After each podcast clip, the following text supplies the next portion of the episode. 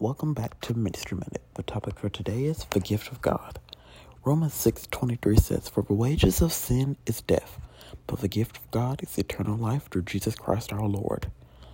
You see, our sin results in eternal separation from God.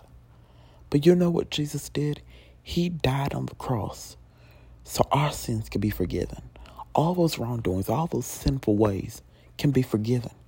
If we just turn to God in repentance, if we just confess and repent of our sins and confess that Jesus is Lord, believe in our hearts that God He rose His Son from the grave, being baptized in Jesus' name, being filled with the Holy Ghost, we can receive salvation. What does it profit a man to gain the whole world and lose his soul? The world is not worth losing your soul for. You can still have fun, you can still enjoy life while giving your life completely over to Jesus. Surrender your all to Him. He loves you.